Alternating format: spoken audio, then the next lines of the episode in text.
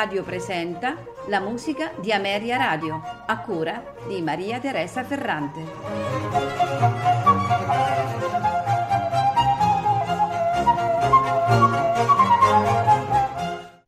Buonasera e benvenuti alla musica di Ameria Radio. Questa sera parleremo di un autore poco conosciuto, il francese Gaspard Leroux. Nel 1705 Gaspard Leroux stampa a Parigi il suo unico libro di pezzi per clavicembalo.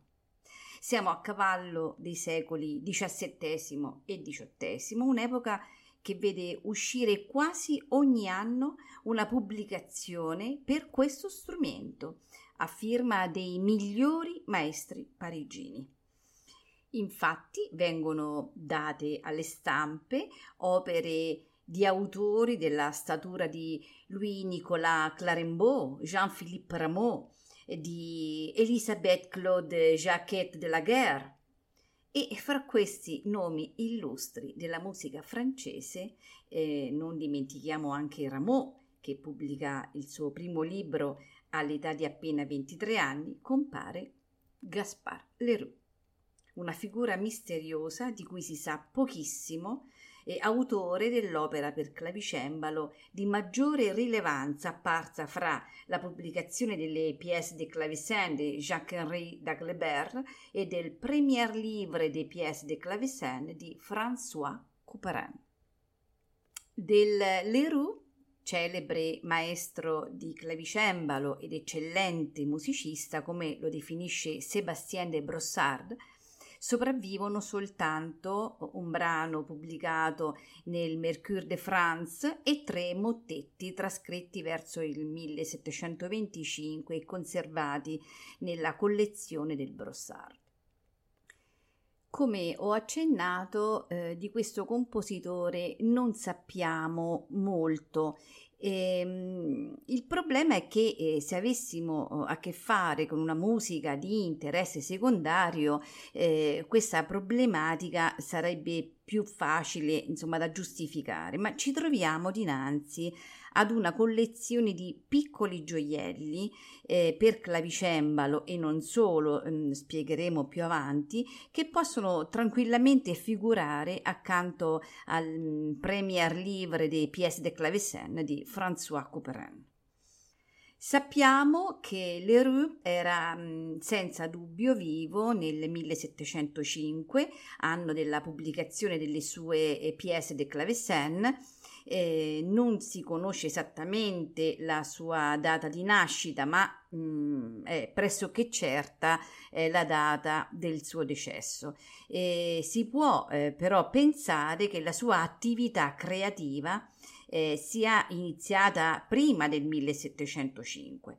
Eh, diverse sono le ragioni. La prima mh, potrebbe eh, risiedere nel fatto che non ci si affrettava a pubblicare le, le opere appena composte. Infatti anche Danglebert ha, ha, dato i suoi pezzi allo stampatore solo alla fine eh, della sua vita e, e, e François Couperin stesso eh, addirittura a 45 anni.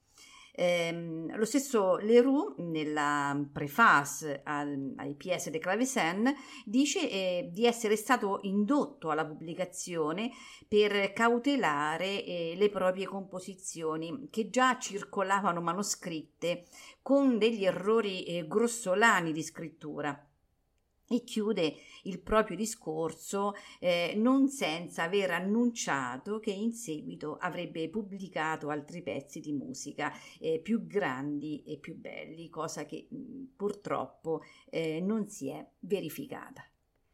Le pièces de clavecin si differenziano dalle pubblicazioni eh, coeve per clavicembalo. Infatti eh, fu il primo a dotare le sue composizioni della possibilità di essere eseguite in tre modi. Eh, si possono suonare al clavicembalo, laddove è presente la controparte eh, eh, si, può, eh, si possono eseguire a due clavicembali oppure in trio con due strumenti melodici, violino, flauto, e, eccetera, e basso continuo. Eh, così scrive Leroux nella sua prefazione a, ai PS de Clavecin. Queste PS sono ordinate secondo una serie tonale ed organizzate come suite, anche se l'autore non ha mai usato questo termine.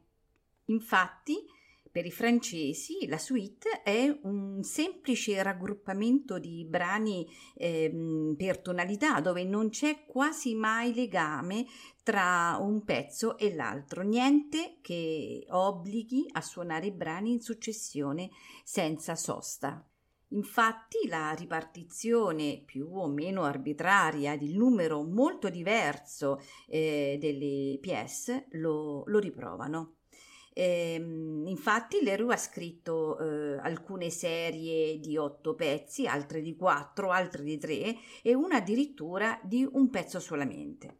Leroux organizza le pièce eh, in modo che si abbiano brani lenti all'inizio e quelli più rapidi verso la fine.